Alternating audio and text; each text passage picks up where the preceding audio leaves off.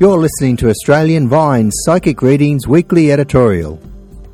Hello, everyone. This is Vine again, and I live in Australia and have been doing psychic readings now for over 32 years. You may have heard the last podcast that I did, which was to help you identify and really get some idea about what you should expect from a clairvoyant or psychic reading. The last podcast I concentrated on was all about the researching and preparation stage of finding the right psychic. Today I'm going to be just concentrating on the security aspects of booking a psychic reading. Should you friend a psychic on Facebook?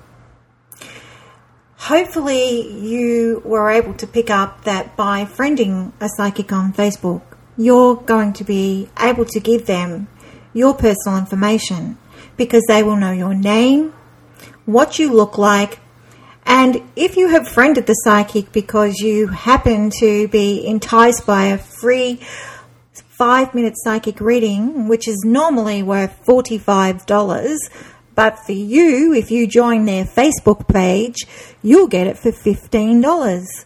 Well, you've fallen for the oldest trap in, in the book. You've fallen for the scam psychics who need your personal information to be able to pretend to be psychic. Do yourself a favour and go and have a look at how many psychics online are trying to get you to go into their Facebook page. I shared in my last audio podcast how important it is to do the research component of looking for a decent psychic. Here's another little tip to do go onto Twitter and type in Facebook 3 psychic reading. How many psychics can you see are offering free psychic readings? Ah, now why are all of these so called psychics needing you to join their Facebook page? Have you guessed yet? It's because they want to know personal information about your life so they can pretend to be psychic. You will notice that I don't have a Facebook page because initially, when I first started um, online, my customers were trying to friend me. I realized straight away that that was a way for the spiritual arts to be taken advantage of. And it wasn't long after that that I started to see how many criminal psychics and fake psychics were using the um, social media to try and get to your personal information. Who wouldn't want a free psychic reading? The only thing is, by being enticed by three psychic readings, you're probably going to criminals, fake psychics, and people who are trying to get access to your personal information. It's as simple as that. Now that you can see some of the enticers and advertising that is used on the public to trick you into not thinking about where your personal information is going, you need to be on top of your security as the number one priority when booking a psychic reading. If you are not putting your security as your number one priority, you will find that that information will fall into the wrong hands. And it is happening right now with identity theft and online scams. Here's another tip that is extremely important. When you are thinking about your security and you're making a payment to a psychic, do not use an outdated system where you are providing your credit card details to a customer service representative or the psychic themselves. You need to be in charge of your own payments and you could use a secure PayPal or a similar payment merchant. This is what a, a, a reputable psychic should be offering now here's a way of getting prepared to book a psychic reading.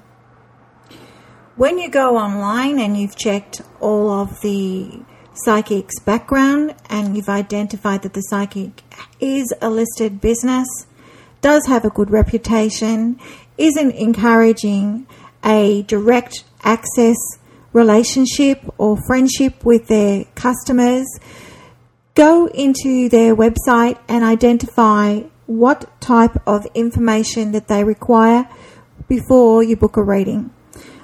The psychic should only need a first name, your phone number, a birth date if you want either a numerology or a, an astrology reading. You should not need to provide any further information than that to get a credible psychic reading. If you are providing additional information to questions, you can guarantee that you're not having a credible psychic reading. What is happening in the psychic industry and the mind body spirit sector is that a lot of people who are coming in from different industries are enticing their customers to answer direct questions so that they can come back and be the agony aunts. I did cover that in my last podcast do not give any additional information to a psychic so you can ensure you are really having a genuine psychic reading with a psychic who can immediately connect with the higher realms and use their clear senses and relay information that only you could know. Move away from the charmers both male and female, that try to get you to answer open questions as you call them and try to have the rapport method used on you, which is similar to like a covert hypnosis, but instead it's conversational covert hypnosis. Be really careful about what the psychic is trying to get from you when you make contact or the customer service representative because you will be then in charge of your psychic reading. If you didn't hear my last podcast about warning um, women about black magic or hex removal, clairvoyance, or psychics, um, there are men posing as black magic removal clairvoyants who have been sexually assaulting women. Do not fall for men who pretend to be psychic telling you you are cursed to get you to pay for expensive spell removal or to meet up with them. I'm reminding you of this because if you didn't listen to the last podcast, do not fall for the love psychics or the black hex removal psychics. Remember what I said about what should you expect from a clairvoyant or psychic reading? Can you see how easy it is that you can get trapped into um, this online world where advertising is set up to get you to not think about free psychic readings, that you can be easily enticed to go and friend psychics on Facebook pages and not realize that your personal information and your security is at risk by doing something like this. You can see why it's extremely important that I have set some time aside to get you to be aware of some of the most dangerous risks now that are going on in the psychic industry and why it's important that you've just got to have your head up and do enough research, find the right psychic, and move away from the charlatans that have set themselves up as overnight psychics or come from different industries to try and be agony aunts because they felt that, that is what a real psychic does. The next area that I'm going to be covering is about psychic reviews and testimonials and identifying credible psychic reviews and testimonials from fake psychic testimonials and reviews. That is another subject and one that you shouldn't miss. Until next time, this is Vine saying goodbye for now. All the best.